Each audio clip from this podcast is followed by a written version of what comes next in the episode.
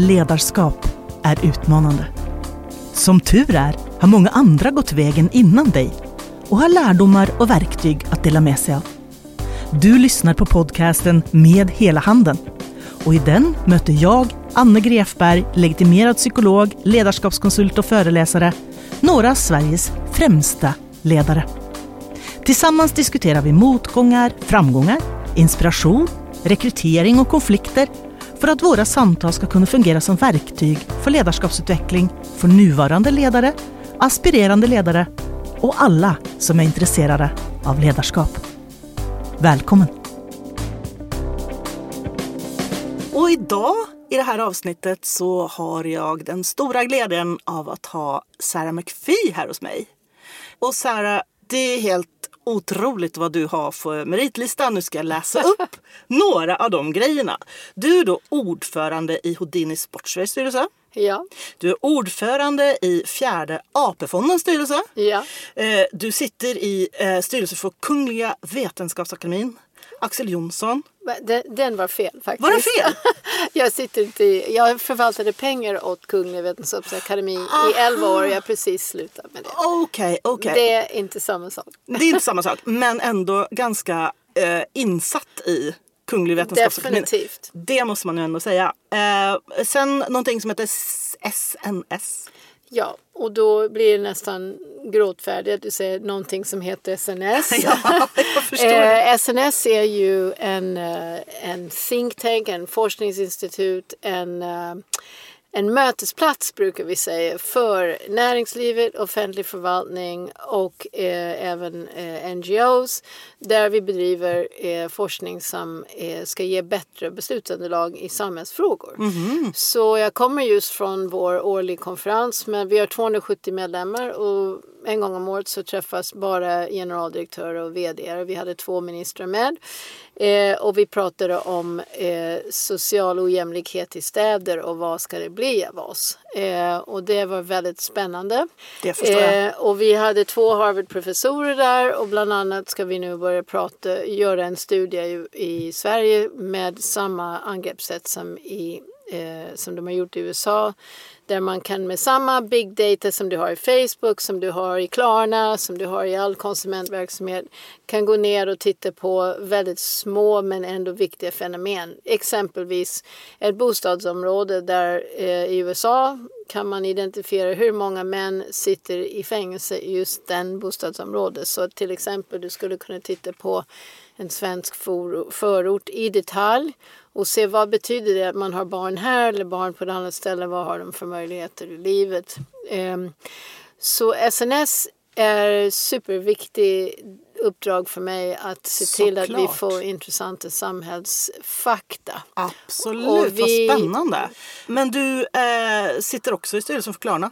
Det gör jag. Också tar lite tid där. Ja, jag förstår det. Och Bure Equity. Bure Equity. Alltså, finns det någonting som du inte har gjort? Ja, massor. Men eh, kanske jag brinner mest just nu för att jag startade bolag för digital kartläggning av diskriminering på jobbet. Mm. Det startade för två år sedan med Erika och Karin och eh, vi har gjort vårt första uppdrag eh, och vi fortsätter utveckla vi har förhoppningsvis en hel del kunder som är intresserade. Då. Ja. Clusion heter det, clusion.se. Otroligt spännande också som vi skulle kunna prata eh, mycket mer om tänker jag. För att det, det kommer väl lite grann som ett resultat av din reaktion på eh, metoo. Eller också så blev det liksom startskottet för att det fick lite luft det här projektet. Man kan säga att metoo gjorde att jag behövde inte sälja in att eh, negativt och eh, negativa trakasserier finns på jobbet i ganska stor skala. Men eh, jag startade det här kanske ett år innan metoo med eh, Erika Hoffman, för detta Bonniers. Och ehm, jag ville berätta. Jag ville att vi... I, i, från början handlade det om att jag ville att kvinnor skulle kunna berätta för de goda männen, och de är de flesta, exakt vad de utsätts för från väldigt tidig ålder. På ett sätt som inte var att skylla på männen, men förklara för dem att vi som startar i mansdominerade miljöer har ganska mycket emot oss som väldigt lätt skulle kunna göras enklare för oss. Till exempel, en 45-årig chef som ger en komplimang till en 25-årig eh, masters i ekonomi eller kärnfysiker. Hon kan uppleva det som eh, integritetskränkande fast han menar bara väl. Mm. Men det sätter spår hos henne för hon vet inte vad han vill. Eh, nu när vi har jobbat mer med produkten och digitala tjänsten så, så kan man väl säga att den omfattar mycket mer än bara könsfrågan utan självklart alla minoriteter. Det kan ju också vara i kvinnliga miljöer män som är minoriteten. Eh, och, och, idén är bara att du ska inte mobbas på arbetsplatsen. Du ska inte uppleva att du mobbas och alla ska få möjlighet att bli ledare som vill bli ledare. Mm. Eh, och alla ska få möjlighet att verka på jobbet. Eh, så det är vad vi vill göra. Men det är klart, när vi, jag har haft flera, eh, naturligtvis har jag en stor nätverk och jag har ju försökt sälja in tanken till ett flertal vd innan metoo och då säger, ganska ofta sades det, nej vi har inget sånt på vår arbetsplats. men, men det har man eh, och det är inte en brist i arbetsplatsen i sig utan det handlar om strukturer som vi har i samhället som nu kanske alla är ganska varse. Eh, och, Tror du att det där är lite grann av en generationsfråga? Nej, det är absolut inte en generationsfråga mm. utan mm. unga som gamla. Mm. Möjligen kan man säga att fler millennials är intresserade av att ha en jämställt liv som föräldrar eh, oavsett man eller kvinna. De mm. vill ju dela på alla livets nöjer. Men från det till att de vet hur de ska bete sig i alla lägen, det, det, skulle jag inte vilja säga att vi vet. Därför det här går generation efter generation efter generation.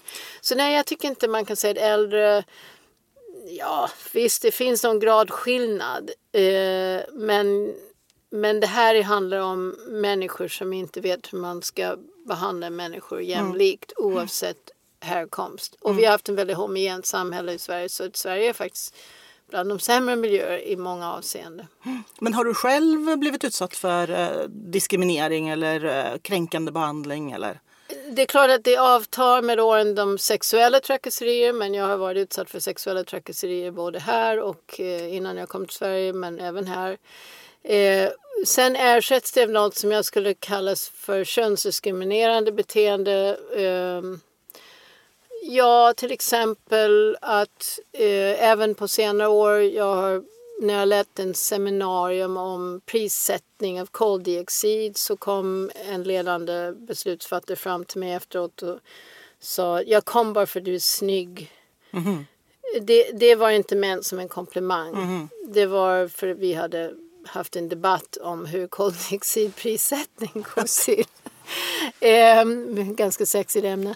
Eh, eh, och jag så den är en form av mobbing som är ganska lätt. Då hade jag varit brunt eh, från Mellanöstern så hade man kanske hittat på någonting på den tema. Det här mm. är mobbing.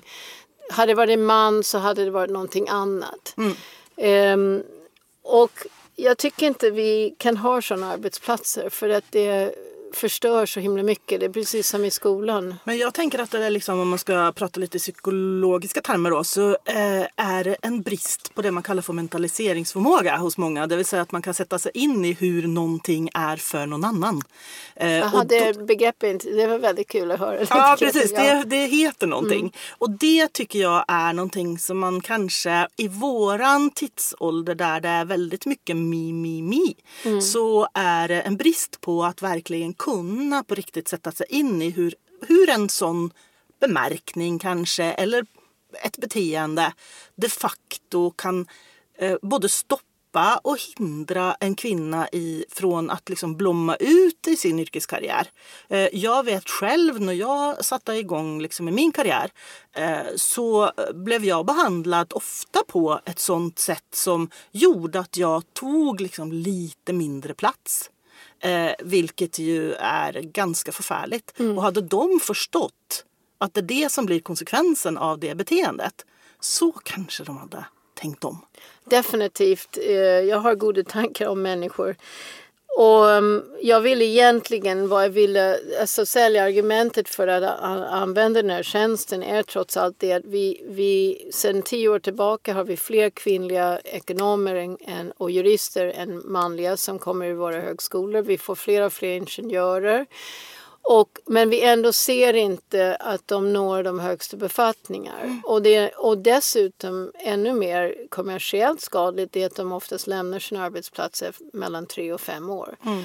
Och jag menar när, när de ser vad en kvinna eller en förmodligen en invandrare går igenom på arbetsplatsen, framförallt någon som inte är kristen om jag uttrycker det så, mm. så kommer de att säga nej men så här vill jag inte ha det för jag vill ha de bästa kvinnorna och de bästa ny, eh, nysvenskar mm. eh, i min ledningsgrupp och nu ser jag att de har väldigt mycket emot sig. Det är inte mm. värt det för dem. Så att eh, det är mycket bredare än att bara gå åt de här mobbare utan vi ska skapa en kultur som, som är mycket mer öppen eh, för att alla ska få uppnå sin fulla potential. Ja, och det är jätte, jättebra för att det är ju också så att när man blir utsatt för kränkande behandling så gör det ont. Det är, liksom, det är, en, det är nästan en fysisk smärta. Såklart är den ju emotionell men det, är ju, det gör ju väldigt, väldigt ont. Och de allra flesta av oss gör inte om samma sak flera gånger om det gör ont. Nej, om du alltså, smäller liksom sunda, bildörren i handen så gör du inte om det. Liksom. Sunda, brighta, välpresterande kvinnor som får en eh, mobbning på jobbet. Till exempel man håller ett föredrag eh, för ledningen för första gången och någon säger åh jag kan inte koncentrera mig för du är så söt. Eh, då kommer hon av sig förstås, mm. denna högutbildade vassa finansbrud då. Och när det har hänt ett par, tre gånger så säger hon jag vill inte vara i den här miljön för mm. hon är sund och det är just den tjejen du vill ha i din ledning. Precis, precis. Så jag tycker det en viktig sak skulle kunna vara att man också utbildar ledare i mentaliseringsförmåga, mentaliseringsförmåga och även också liksom alla.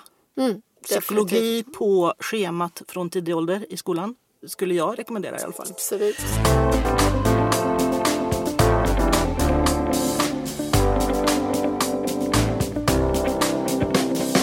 Du är ju då amerikan.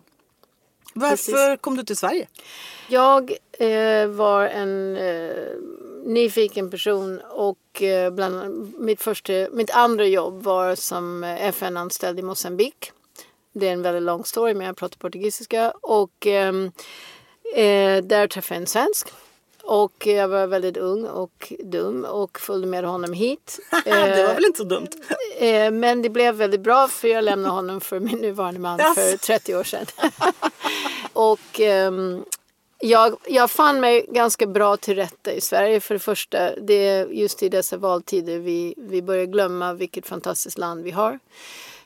Um, den tanken som alltid har varit, som jag hoppas kommer vara i nästa mandatperiod, att vi ska hjälpa eh, människor som inte kan av något skäl under en tid hjälpa sig själva. Att vi ska betala skatt och stötta eh, alla som har det svårare än vi. Eh, och att vi har väldigt höga krav på hur vårt samhälle ska fungera. Tågen, tåg ska gå i tid, det har vi lite att jobba med. Mm. Eh, och så vidare. Ehm, och att det är rättvist.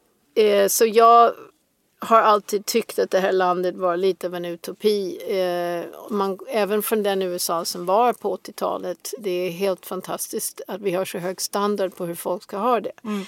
Eh, och sen är jag från Colorado så jag, jag är ingen storstadsmänniska egentligen. Jag gillar glesbygden mer eh, och natur och vildmark och så.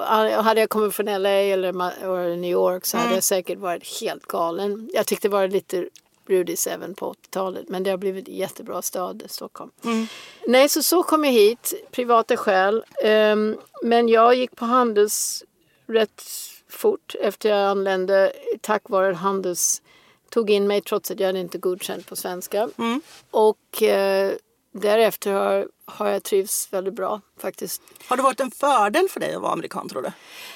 Eh, ja, egentligen för det första eh, svenskar, förutom de som är tio år äldre än jag, de är från Vietnam era. Så de har en ganska, hade en väldigt negativ syn Mhm, på amerikaner som faktiskt var helt motiverad.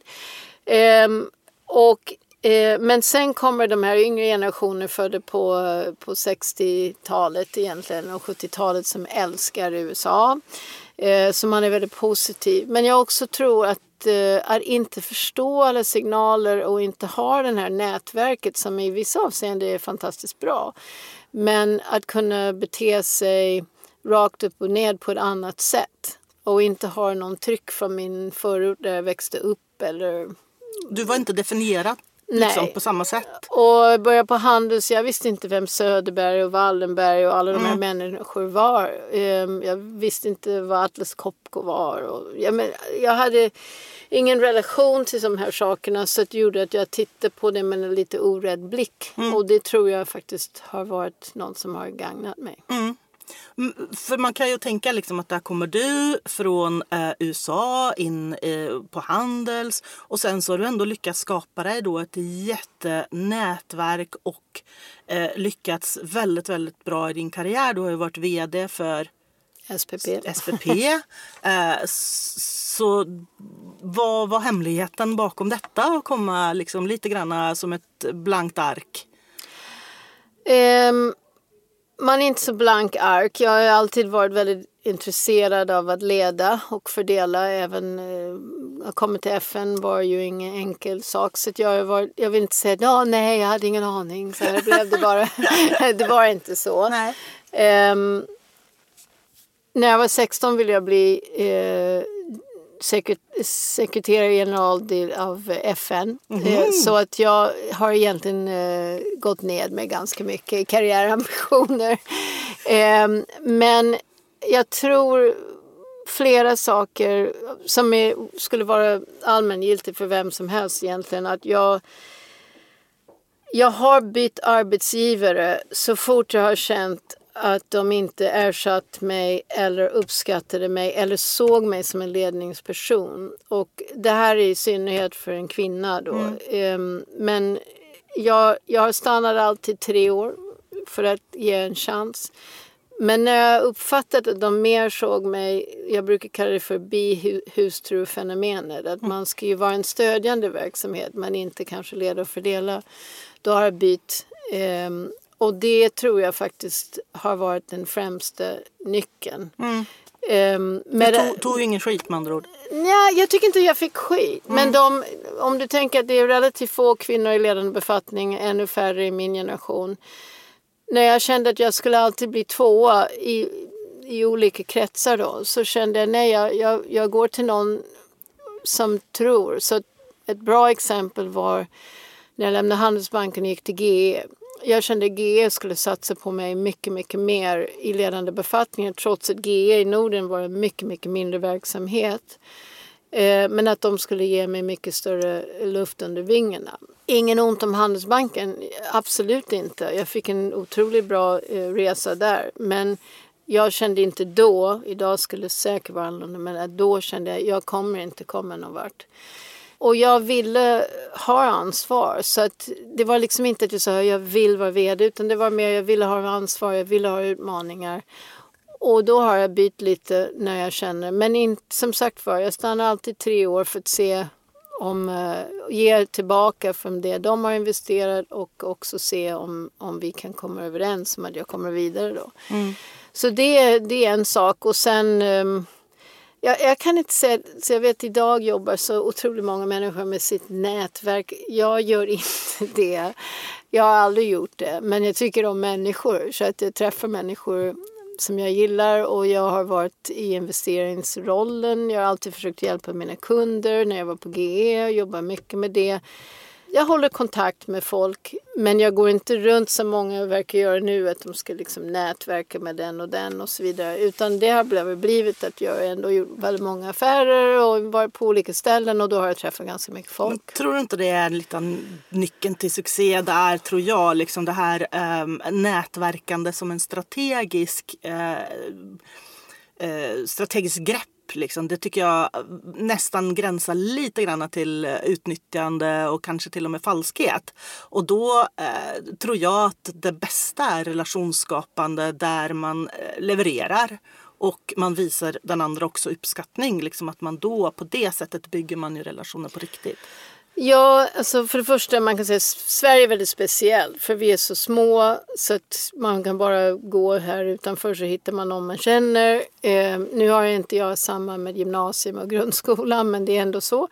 Och då blir nätverkande och, och kompisbyggande så att säga mycket mer, naturligt. mycket större ja, här än där. Också, ja. Men det är också en sak med att vara kvinna i mansdominerade jag kände mig inte bekväm som 37-åringar bjuder män på lunch som var 45 och, och jag var aldrig bekväm. Jag, och jag tror fortfarande många kvinnor känner den här lite osäkerhet och männen lika så. De vill inte bjuda mm. unga kvinnor på lunch fast man borde av affärsskäl. Så till sist blir det det att försöka göra den bästa möjliga transaktionen med motparten eller bästa investering, att vårda den relationen som är professionellt. Och det som du säger, då får man utdelning och, och en del människor gillar man genuint och, och vill jobba vidare med. Och det är i och för sig med kriterier för alla mina styrelseuppdrag numera, att jag vill jobba med de människorna. Är du en relationsmänniska tycker du? Egentligen inte, men jag tycker om jag, så jag, jag hämtar kraft genom att vara ensam. Men jag tycker väldigt mycket om människor och jobba med människor. Team, alltså team är så uttjatat. Men jag kan inte göra någonting ensam, det kan jag säga. Men att, känner du att du är en, lite grann introvert kanske då eftersom du gillar äh, ensamheten också kan hämta kraft liksom i dig själv så. Äh, men att du kanske är mer relationsorienterad. Ja, det, det blir ju liksom två olika saker. Det är bra att du är psykolog så du förstår. jag försöker bena ut det. ja, ja, men exakt så är det. Mm, ja. Mm, precis, och då, då blir ju relationsbyggandet liksom en integrerad del av det som är du. Ja, alltså om man jämför mig med typ en, en analytiker. Mm. Jag kan bara göra eh, saker professionellt med människor och genom människor. Det är mm. helt riktigt. Mm. Excel-arket, jag har gjort tusen Excel-ark i min dag. Men där hämtar jag ingenting. Mm. Utan det hänger på relationer. Absolut. Vad händer med dig då om relationerna inte funkar riktigt? Jag jobbar med dem. Mm. Eh, jag, jag har naturligtvis på alla arbetsplatser, i alla styrelser och så vidare så finns det människor som man inte klickar med. Mm. Och jag har lite knep. En är att jag försöker alltid fokusera. Jag gör, om det är någon jag verkligen inte tycker om eller inte respekterar, då gör jag en liten lista över alla saker jag gillar hos den personen. Mm. Och sen tänker jag på dem när vi sitter för att oftast de här dåliga kemi kan blocka ut en väldigt bra idé. Så jag gillar inte dig Ann säger vi mm. och så föreslår du någonting och då a priori så jag slänger bort den. Mm, Men du lyssnar inte riktigt. Nej. Mm. Och även om 75 procent av det du säger är trams så den där 25 procent kan vara otroligt bra. Så att jag jobbar rätt hårt i styrelsesammanhang med det, försöker vara lyssnande eh, även mot människor som jag liksom lite tvivlar kring och så. Och de mot mig förmodligen, för det brukar vara two-way street på mm. den saken. Mm. Så det är en av mina knep. Jag kanske inte bygger, återigen, jag bygger kanske inte en personlig relation med den personen men jag ändå försöker hitta saker i vår gemensamt uppdrag som vi kan jobba tillsammans med. Mm. Då blir man sams kring det oftast. Eller så i alla fall har man en konstruktiv diskussion. Men när du var, eh, när du var mer operativ chef då mm. eh, och du hade medarbetare till exempel så, eller kollegor också som du kanske inte då klickade med riktigt. Mm. Eh, vad gjorde du då? Ja, samma sak. Jag har min mm. lista av deras mm. styrkor. Alla människor har styrkor. Mm. Och om man sätter sig lite mer medvetet och funderar på vad har hen för saker som jag tycker om. Det är aldrig så att du inte tycker om någonting. Det kan vara liksom, du gillar att prata mat med dem eller det kan vara något helt annat. Och oftast den där listan är en, en lista av dina brister. Så att Säg att jag jobbade med någon som var fruktansvärt detaljorienterad. Men dessutom någon kemikalisk stämde inte då. Men då vet jag att min svaghet är att vara väldigt detaljorienterad. Så skriver jag ner att jag är kunnig analytiker med, god kunskap, med mycket kunskap om detaljer så blir jag ser den där människan på ett annat sätt. Det är bara tricks men de funkar. Men det jag tänker då är ju att du ser vilken nytta också du skulle kunna ha av den personen. Så. Du, ja, så där det skaver kan man ju hitta sin, någon kunskap om sig själv också kan jag tänka. Absolut. Och de som man har som så att säga corporate motståndare för i en corporate world så har man alltid det de spenderar ganska mycket tid med för att hitta hitta den här positiva vägen. Eh, så att jag kan jobba med dem. För jag menar, det här dyker upp hela yrkeslivet men oftast är det någonting att hämta där. Mm. Eh, så jag, jag, man ska ju vara lite försiktig med att spilla för mycket energi på negativa saker. Mm. Men är man vd någonstans, du måste leda folk på samma sätt och med samma attention. Du måste ju också leda dem du inte gillar. Så är det bara. Ja, och de måste lyckas. För Mm. Du är inte där för dig, du är där för någon annan ändamål. Och, och då måste man ha lite tricks.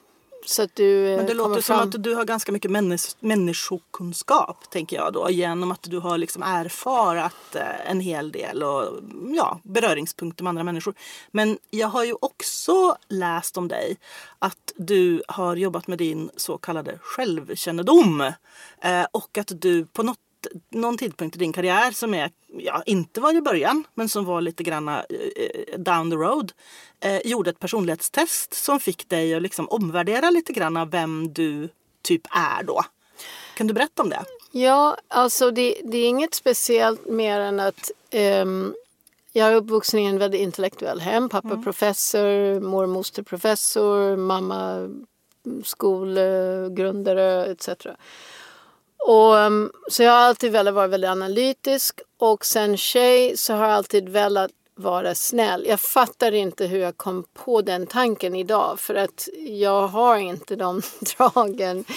eh, men kanske dagens kvinna förhoppningsvis är mindre inriktad på att vara snäll. Men, men social media och karriärtänket har gjort att hon plötsligt blir, det är den här duktiga kvinnan.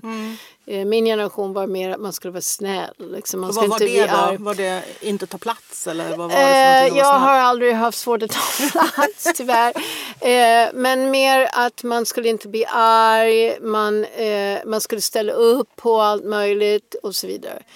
Eh, och man skulle vara väldigt analytisk. Det är ett form av snällhet för man förser andra med underlag och så vidare. Så då var jag på en managementkurs och vi gjorde sådana här helt vanliga personlighetstester och jag kom ut som eh, driven. Eh, i mina, du, du vet det finns de här testerna när man, när man, hur man funkar när man är i positiv anda och vad som händer i konflikt. Då.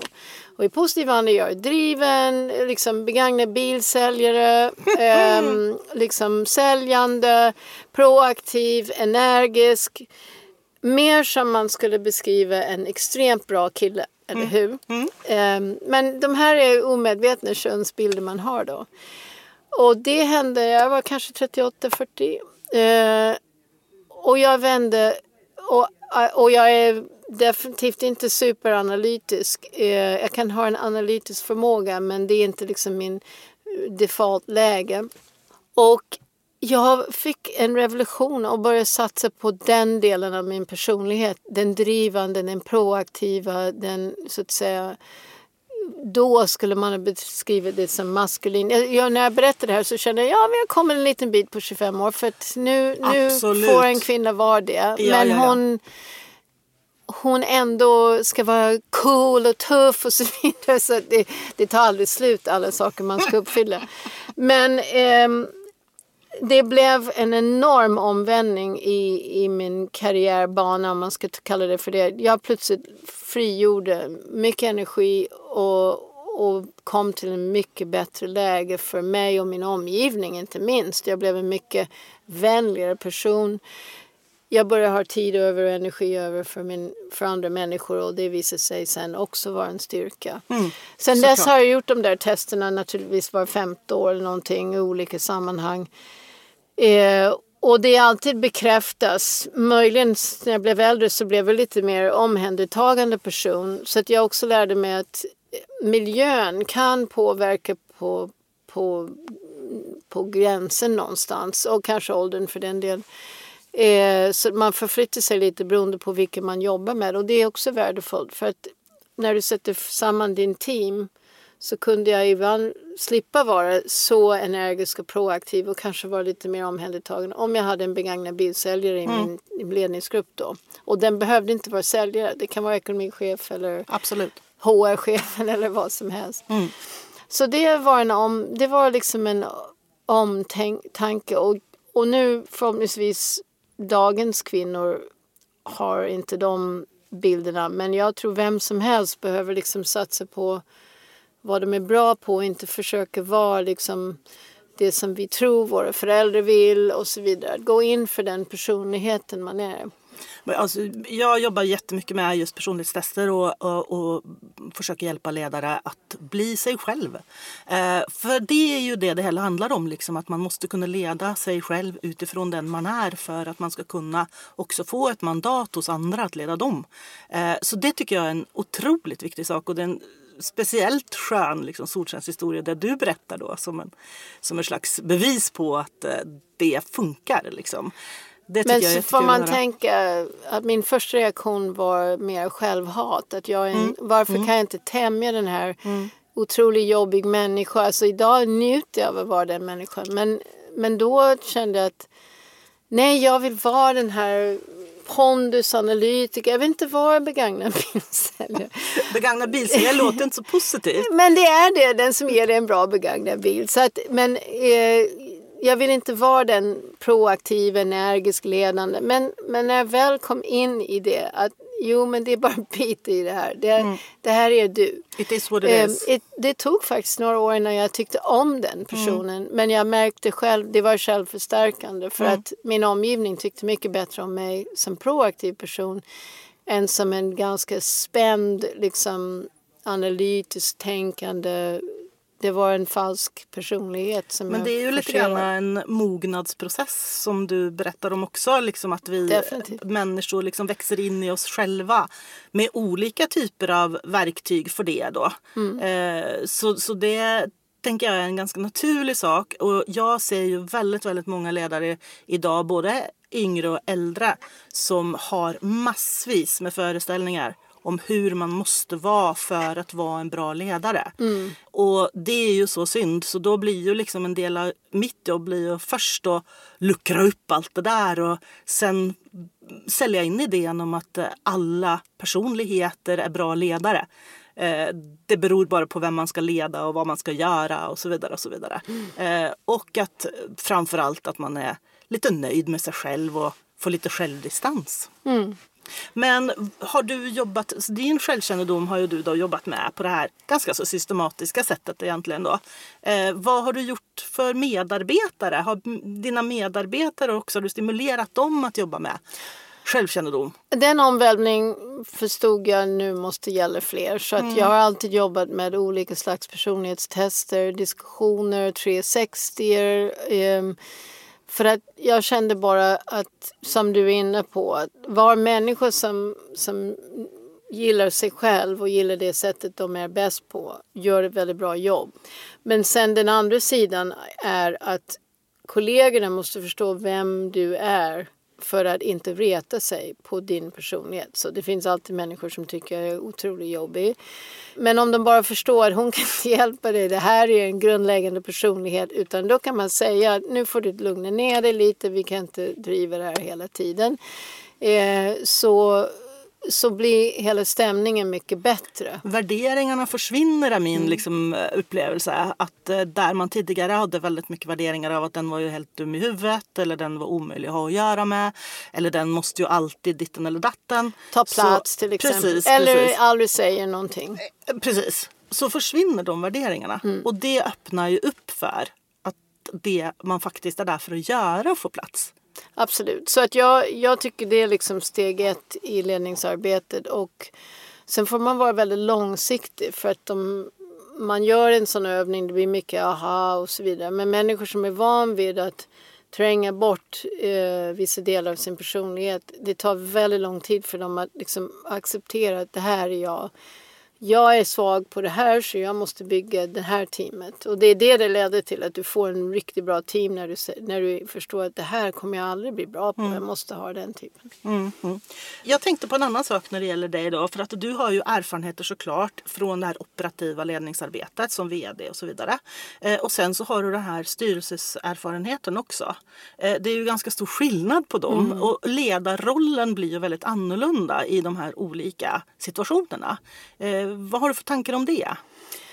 Det är en kamp faktiskt att gå från det operativa till styrelsearbetet. Ehm, och jag är inte säker att lika många borde göra den resan som gör det. Eh, men, men det som är väldigt skillnad som är jobbigt är att man blir, i styrelsen är man en, en bollplank, eh, en utmanare. Eh, och man vet oftast inte om man har haft någon inverkan på den man pratar med. Eh, och man tycker inte man gör någonting.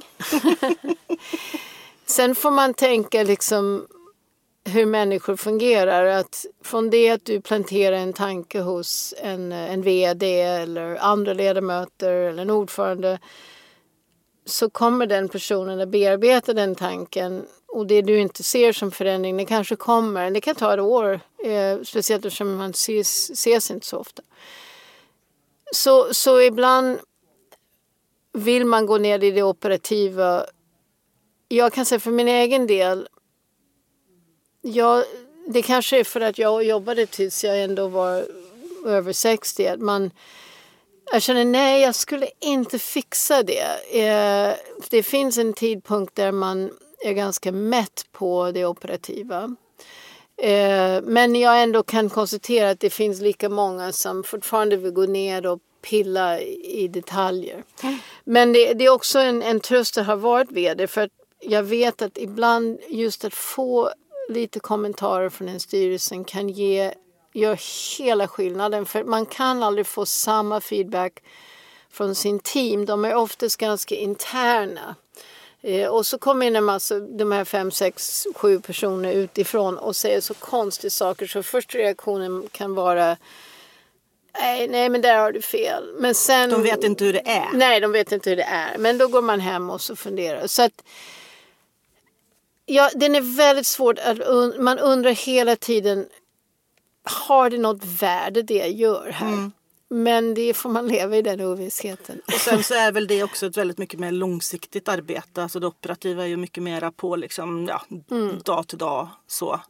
Eh, men styrelsen är ju såklart en viktig eh, person eller viktig enhet för vd genom att det är ju det stödet man har uppifrån. Ja, och så de gånger man har ensamma samtal med vd, vdarna, man känner väldigt starkt att det, de behöver bara säga högt vad de går och tänker på. Mm. Så kanske inte ens du behöver säga så himla mycket då.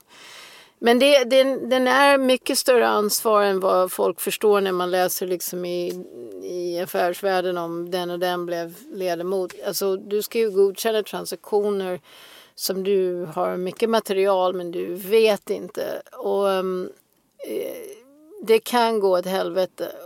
Och det tror jag få tänker på när de går in i styrelsen. Det att, låter ju glassigt liksom. Ja, det låter fint. Men det, det är faktiskt en enormt ansvar även och du, du har all downside och ingen upside. Mm. Men jag tänkte på liksom det när man, du, som du sitter i så många olika styrelser. Så det är klart att du måste ju lära dig organisationerna. För att kunna ha någonting att bidra med då. Som du säger att du är osäker på om man verkligen gör på riktigt ändå. Men hur sätter du dig in i en verksamhet som kanske också är långt ifrån eh, till exempel försäkringsbranschen som du har varit i tidigare. Mm. Kläd, sport kläder? Liksom hur... ja, det, om du kan svara på det så, så vet jag inte. Men eh, nej, alltså det är bra, organisationskunskap är en sak som kan bli viktigt eller inte, beror på lite mognadsgrad i organisationen. Men, men det viktigaste är att börja kunna branschen som mm. du säger.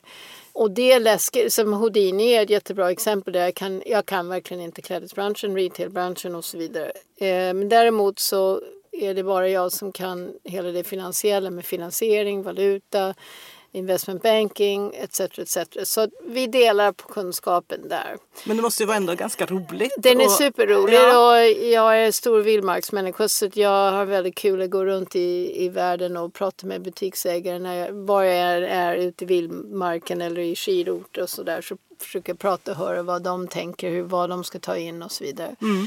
Men det, det handlar om en hel del plugg förstås mm. och, och besöka de här investmentbolagen, besöka innehaven och, och, och vara ödmjuk. Men det är svårt. Alltså, klädesbranschen kanske är enklare än en del väldigt högteknologiska. Då tänker jag inte på IT men uh, Mycronic till mm. exempel mm. som mm. tillverkar maskiner för att göra uh, chips. Alltså, den, är ju, den tycker jag är svårare. Mm, mm. Men du, från eh, det ena till något helt annat. Du har ju jobbat en del med um, Norge. Ja. Och jag är norsk. Ja, just det. Du är norsk. Ja, jag är, jag är helnorsk faktiskt. Eh, till och med norsk medborgare fortfarande efter eh, 350 år i Sverige. Men något som jag har funderat mycket på det är de här kulturella skillnaderna mellan Norge och Sverige som är mycket, mycket större än vad svensk, svenskar i gemen tänker mm. att det är. Utan man tänker att det är liksom samma sak. Men eh, då tänkte jag på det här med skillnaden mellan svensk ledarskap och norsk ledarskap. Hur ser du på det? För du har ju då jobbat med Storebrand. Eh, åtta år. I åtta år, ja. Mm. Vad, vad har du för tankar runt liksom, norsk ledarskap och hur det skiljer sig från svensk? Ja, först är jag begriper ingenting. Och då menar jag inte språket. um, Alltså nu, för det första, Storbritannien är lite, det är finanssektorn lite fin av sig så att man ska vara försiktig med att generalisera från just Storbritannien till resten av Norge. Men om jag bara går ut, utgår från de upplevelser så jag upplever i Norge chefen säger nu ska det vara så här och sen alla säger ja och sen ingen gör det som de ska. Den är väldigt anarkistisk för mig. Mm. Um, sen det släpper loss en del kreativitet som kan vara bra. Men det finns en väldigt låg lydnadsgrad i det där landet och den tror jag, den är ganska individualistisk hela, hela samhället. Mycket. Mer än USA nästan. Ja, ja, ja. Mm. Alltså, det är inte kapitalistiskt på mm. samma sätt men individualistiskt. Man ska få vara på fjällen på sina skidor och liksom, ingen ska komma åt Och ingen ska jobba på söndagar. Nej, och man ska bo på sin lilla klippa där. Ja. Och, ja. ja. Man går hem klockan tre på som sommaren mm. och så vidare. Mm. Det där blir jättesvårt när man ska jobba med svenskar för som ni vet vi tar ganska lång tid att fatta ett beslut speciellt i corporate sammanhang. Klarna är lite annan, jag har lärt mig lite svenska kan också men, men när vi väl har ett beslut i en koncernledning i Sverige då gör vi det. Eh, så det är aldrig någon diskussion. Och det hände gång på gång att det fattades beslut. Det kunde vara liksom hur vi skulle rapportera någonting. Och då svenskarna, vi sätter igång som myror och vi gör någonting i mallen och vi levererar och så vidare. Och så är ingen annan har gjort det. Mm. Och de är inte slö utan det är verkligen medveten anarki. Och då får man ha en del anställda i Norge för norrmännen som jagar dem och ser till att det här följs upp. Om det inte gör det så får man ta tillbaka den och koncernledningen diskutera en gång till. Mm. Så det är en väldigt stor ledarskapsskillnad. Jag uppfattar Norge som, och det som sagt var kanske är Storbritannien, men jag så lite gammaldags direktörssamhälle och väldigt mansdominerad. Hierarkiskt. Ja, verkligen. Mm. Och, men, men jag vet tusen om det påverkar de mänskliga relationer. Jag tycker ändå man har en så lite av ett bondesamhälle fortfarande mm. så att, eh, och man satsar mycket mer på landsbygden. Så mm. att folk de, de respekterar direktörerna men de eftersom de ändå ska göra som de vill så, så har det inte så stor betydelse. Men det, är, det är precis liksom min erfarenhet också att äh, i Norge så sitter man och lyssnar och man kan också säga japp, yes, yes. vi gör så, det blir inga problem. Och, så, och sen så gör man precis som man vill. Men jag ska säga något väldigt bra om Norge som var väldigt annorlunda från Sverige och det är att när man tar upp en idé och det hade två olika koncernchefer så jag tror inte det beror på den ena eller den andra. Men Eh, just för att ingen känner att de måste lyda den idén.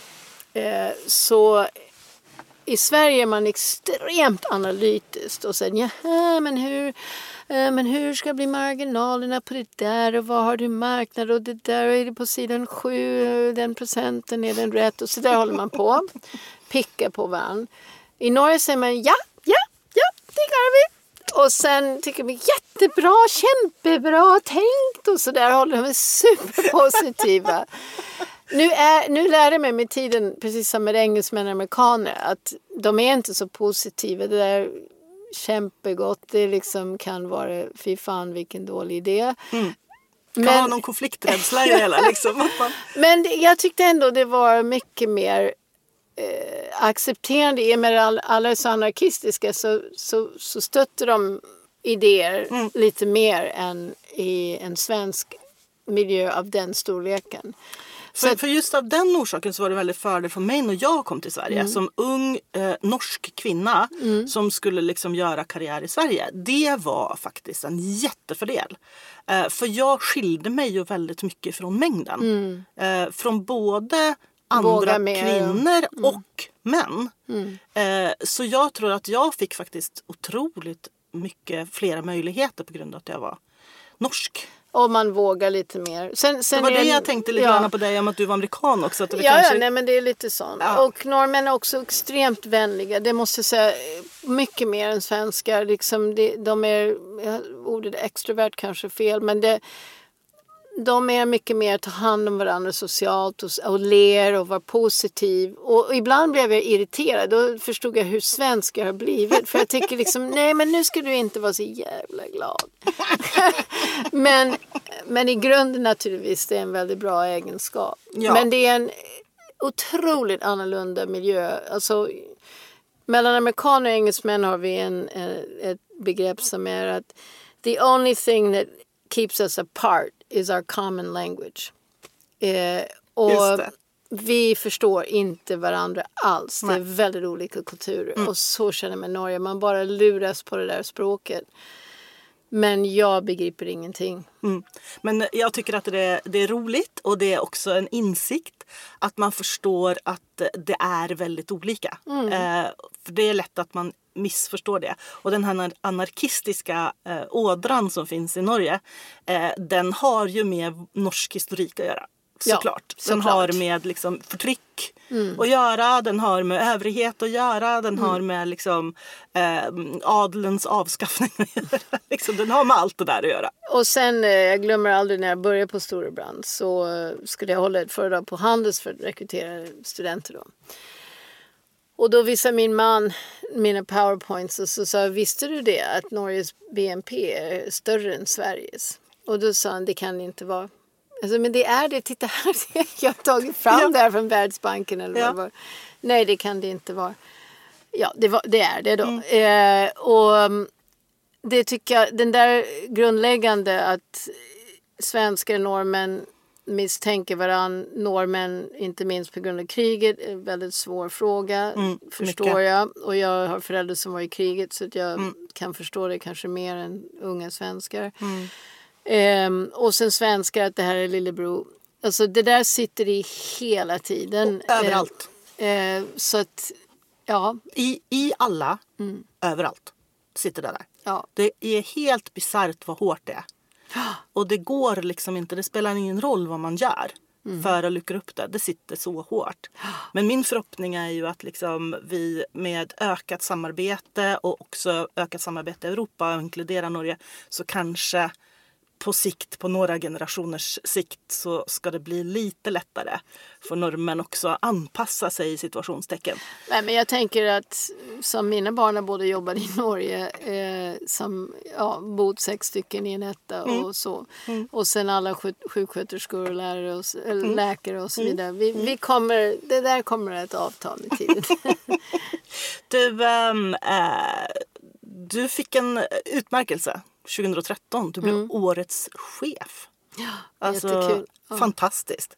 Tänk att bli årets chef. Det är, det är en fet titel verkligen. Ja, verkligen. Du, och du hade ju varit då eh, ledare i 30 år när du blev årets chef. Så det var, tog ju sin tid. Mm. Men sen kom det. Och det var under den tiden du var på SPP va? Ja. Mm. Eh, och vad var det som man lyfte fram den gången i ditt ledarskap som gjorde att just du blev årets chef? Eh, lekfullhet. Mm. Ja, jag tror faktiskt eh, det var liksom humor och lekfullhet. Att eh, arbetsplatsen blir lite lättare.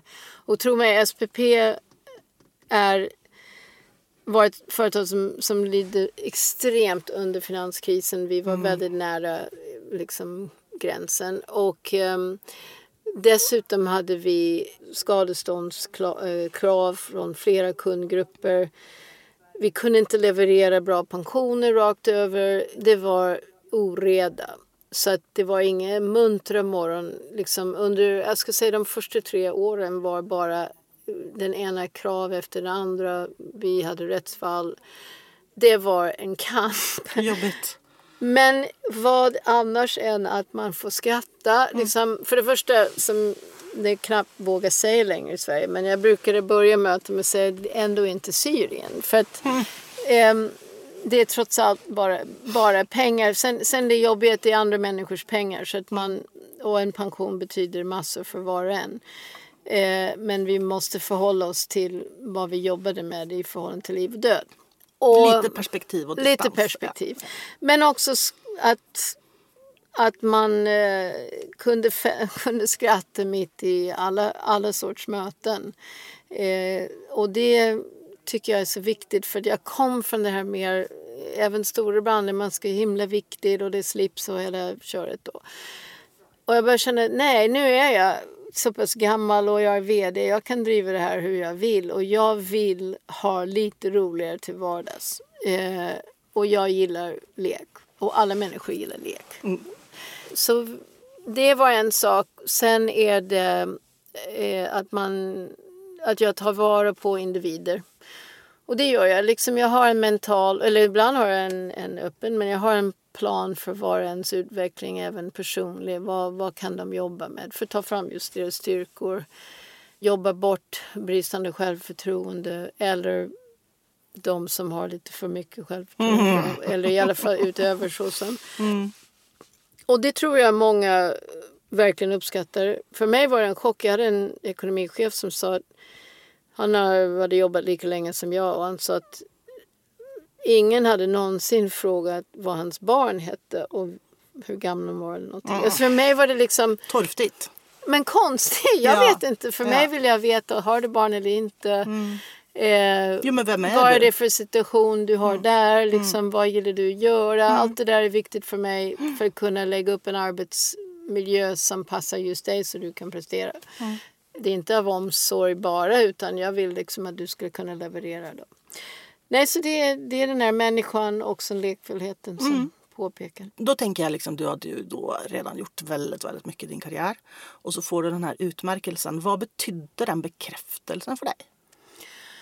Nu vet jag inte hur andra funkar. Jag funkar så att det skapar bara ångest. jag blir jätteglad för att jag förstår att det är människor som har nominerat mig och jag har gått igenom en massa tester och diskussioner. någonting för ja, folk. Och absolut. Så det är klart, det är fantastiskt. Superskönt. Men eh, det jag antar liksom i all ödmjukhet är som att vinna en OS-medalj. Jag känner hur fasen ska jag hålla upp det här imorgon? Mm. Och vad händer om det jag var igår inte passar den utmaning jag har imorgon? Så um, jag, jag tar det till mig att människor har uppskattat mig. Men jag tänker bara på hur kan jag bli lika relevant imorgon och samma i mina styrelseuppdrag och vad är det för ny situation? För det är klart att ledarskap som lyckas måste anpassas hela tiden och att vara en ledare, ledamot och ledare på Klarna är någonting helt annat än SPP.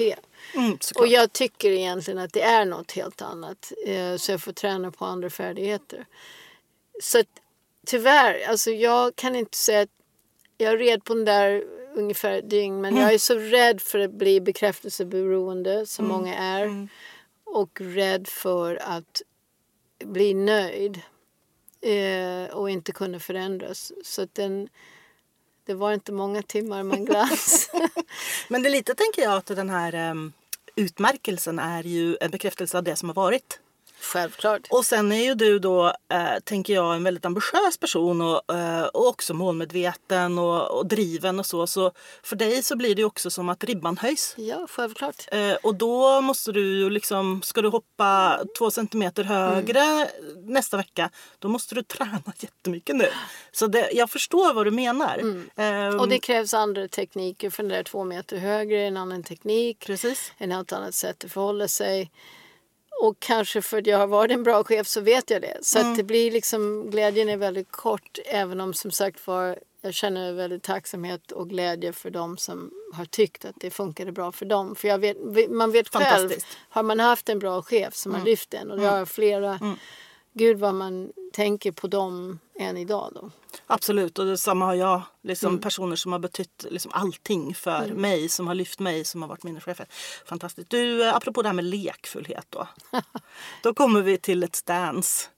Och, eh, alltså jag älskar Let's Dance, tycker det är jätte, jättekul. Men du gjorde det på jobbet.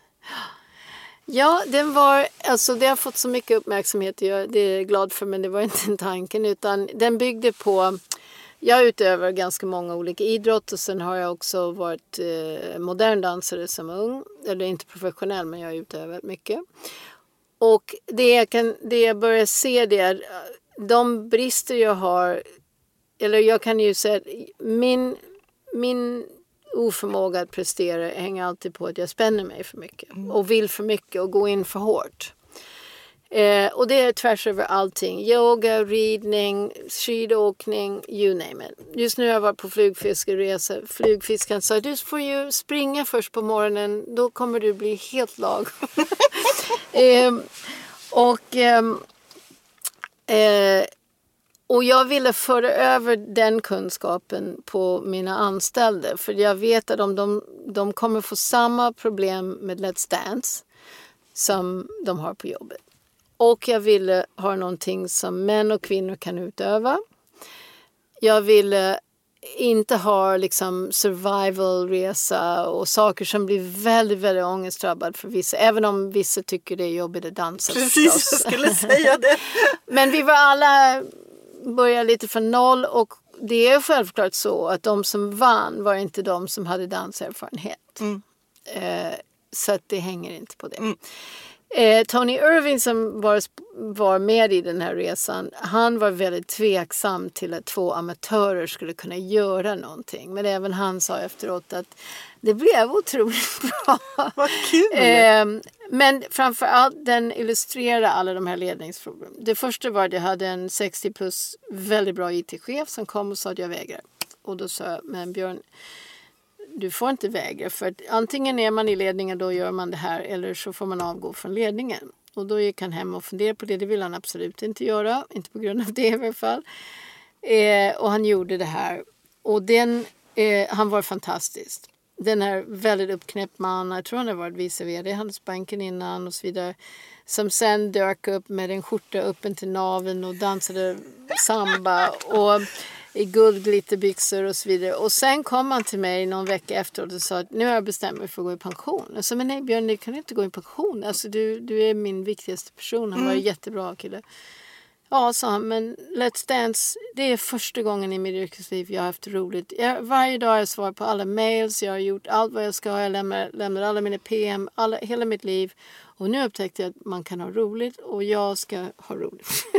Men vilken grej! Så det var en grej. Ja. Det var den ena. Sen hade jag en annan kille som hade varit proffs eh, idrottsman.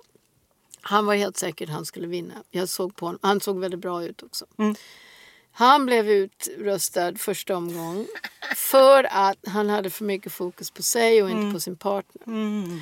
Och jag också fick min beskärda del. Jag dansar med min ekonomichef som är en ganska introvert, stel person. Eh, men jag vet både innan och efter, när han väl bestämmer sig så är han otrolig och han älskar musik och så. Och då kom Tony Irving in en dag som skulle titta på oss medan vi rumbade där och han sa Ja, de tre sekunder du slutade leda honom var ni bra. och efter det, vi hade många, många turer på SPP med köp och försäljning och portfölj och annat. Och han och jag jobbade ihop hela tiden.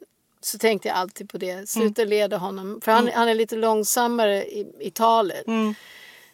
För att han kommer att leda där om du kopplar av lite. Så att den hade många ringar på vattnet. Ja, det är många insikter här och jag kan tänka mig liksom eh, samspelet, kommunikationen, allt det där måste ha utvecklats något enormt ja, under en sån övning. Och så var det början på min resa mot jämlikhet i ledningsgruppen. Mm. Vi hade inte tillräckligt många kvinnor då men vi importerade några stycken middle management. Var ju, var ju tvungen då för att ska ja, vara danspar. Ska danspar. Ja. Men eh, Nej, och jag, ja, jag skulle göra om det. Jag skulle rekommendera vem som helst att testa det. Ja. Personalen älskar det naturligtvis. Jag förstår det. Men eh, jag blir nog mest chockad att det betyder så mycket. Man bjöd på sig mm. själv. För mm. att vad annars höll på att säga. Men mm. eh, nej, mm. men det, det var en intressant resa även för mig då. Ja, det, det, det låter jättekul. Sen får man komma ihåg, vi fick åka dit klockan sju två gånger i veckan under sex veckor och träna. Så även om vi aldrig hade gjort det på scen så var det en nyttig övning. Mm, mm. Ja, det, det, låter hårt i och för sig, men klockan sju på morgonen. ja, ja.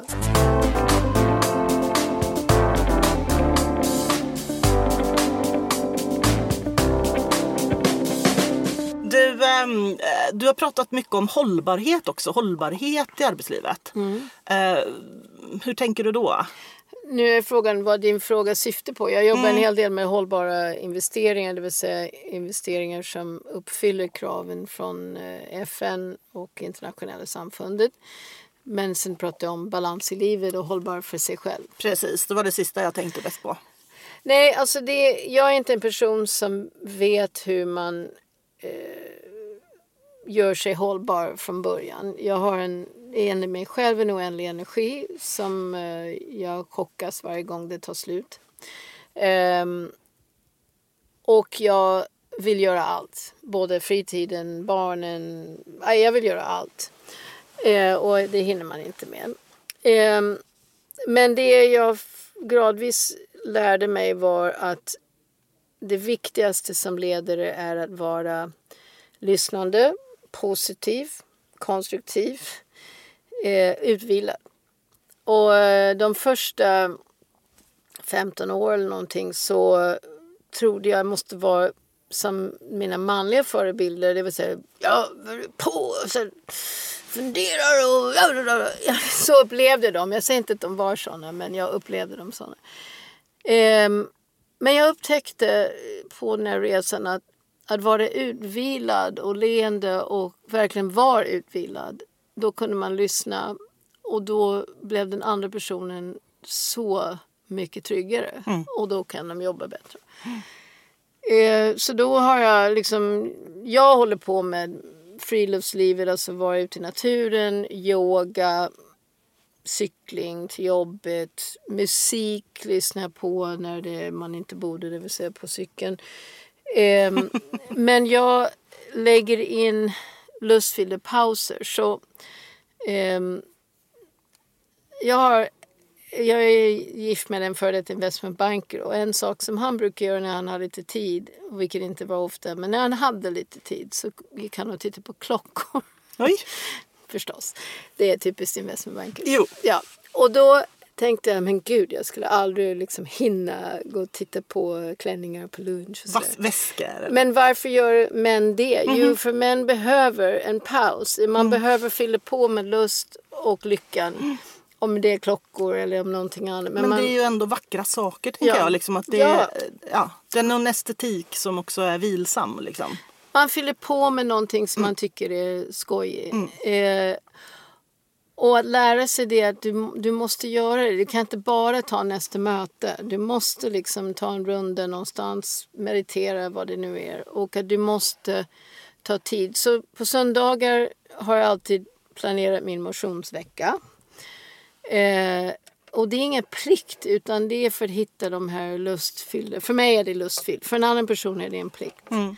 Eh, men för någon annan så kanske det är besöka en trädgård eller ja, vad vet jag, vara mm. med barnen eller mm. vad det kan vara då. Sitta och stirra. Ja. Mm.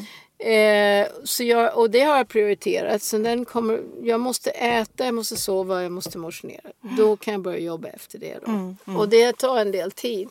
Men eh, att vara avkopplad i ett möte ger så mycket mer.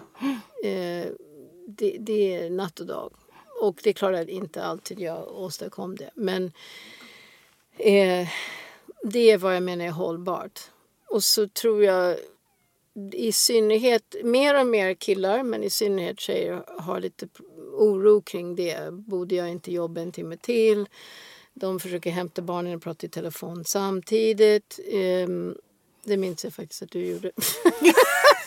du, vet du, jag ska klara ut det missförståndet på en gång. Mina barn är 24, 21 och okay. 19. All right, då är det lugnt.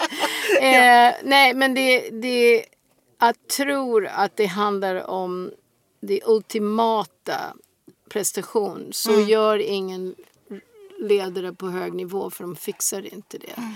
Mm. Um, så det är verkligen hållbart. Att ta hand om din kropp, att ta hand om din, eh, din hjärna. Eh, För att det är mycket mer in, utifrån idag än vad det någonsin har varit. Och det är stressigt att titta på sociala medier inom sin yrkesområde. Alla psykologer som yttrar sig och du har inte yttrat dig mm. på en vecka och mm. etc. Mm. Twitter visst, visst, och hela. Visst, eh, så du måste träna på att stänga av. Och, och det som folk tar fel på det är nej, du kan inte vänta tills du har tid utan du får ta dig tid och du får disponera, du kan lägga den i schemat. Mm. Nu ska jag ha en ledig stund då. Så det är egentligen det. Men jag är väldigt hårt. Jag har två av mina... Vi, vi hade en bootcamp en gång på konferens. Och jag, 60 år gammal kanske, var bättre på eh, sådana här grodhopp än mina 37-åriga killar mm. som är matematiker. Varvid jag sa det är ingen löneförhöjning förrän ni tränar. Precis. Och, och de gjorde det till mm. sist. Mm. Mm. Men jag menar allvar, alltså, de kan inte hålla. Om de, eh, på ett ställe som SPP folk stannar 20 år. Jag kan inte ha någon som har ont i ryggen när de Inte är 42. kan göra grodhopp. ja, precis. Vad tror de? Men du har en jättepoäng för att det är ju såklart så att liksom, eh, kroppen och det mentala Kroppen, ja. hör ju ihop. Ja. Och, och det vi är ute efter liksom, i det moderna arbetslivet det är mm. ju människors hjärnor. Vi vill ju att de ska, det är den leveransen vi vill ha. Och det är just en människas hjärna som är liksom annorlunda än artificiell intelligens. Så där måste vi ju verkligen vara otroligt duktiga på att hushålla med resurserna. Och, och kanske, det är två saker. För den som känner sig stressad av det här så kan jag säga när jag gick på, jag dansade tills jag var 30 och sen gick jag på en yogapass ja, när jag var 41 och tvåbarnsmor och alltihopa. Och då det här ligga still i, tre minuter var för mig oöverstigligt. Alltså, det så var förfärligt. så jag hemskt. Jag hatar yoga. Mm. Men nu kan jag ligga still i 20 minuter utan vidare. Eh, ja, det är ju bara att ta sig hattan. Ja, nej, men jag säger det, man ska inte tro att det här är någonting som alla kan. Eller att det har kommit av sig själv. Nej, absolut Nej, inte. med det. Och jag har lärt mig meditera och jag gillar inte meditera men jag gör det ibland. För att jag märker att det frigör rätt mycket energi. Och den andra saken är vilka ringar på vattnet för andra människor på jobbet om du är chef. Mm. För en stressad chef brukar man ta lite personligen. Mm. Eh, men det har ingenting med dig att göra antagligen utan det är att de har liksom en minut för det här mötet och så mm. kommer en till och så ska de hämta på dagis. Oh. Men att, för varje, att träna på att för varje minut möte att du är närvarande, det ger enorm kraft till omgivningen. Och det gäller naturligtvis våra barn och våra mm. makar och mm. allting. Eh, och det är jag sämre på. Mm. jag tror inte du är så dålig på det faktiskt. Du, det var väldigt kul att prata med dig Sarah McPhee. Jag är jättebeärad av att du ville komma hit och prata med mig i podden Med hela handen. Eh, och nu är det slut för idag. Hoppas att du också tyckte det var kul att vara här och att du känner att du fick prata om det som var viktigt för dig och leverera till våra lyssnare. Jättekul. Det var lite andra frågor och det var väldigt roligt att få prata. Kul! Tusen tack för idag. Tack så du Hej. Hej. Du har lyssnat på Med hela handen, en podcast av och med mig, Anne Grefberg, i samarbete med Jarowski.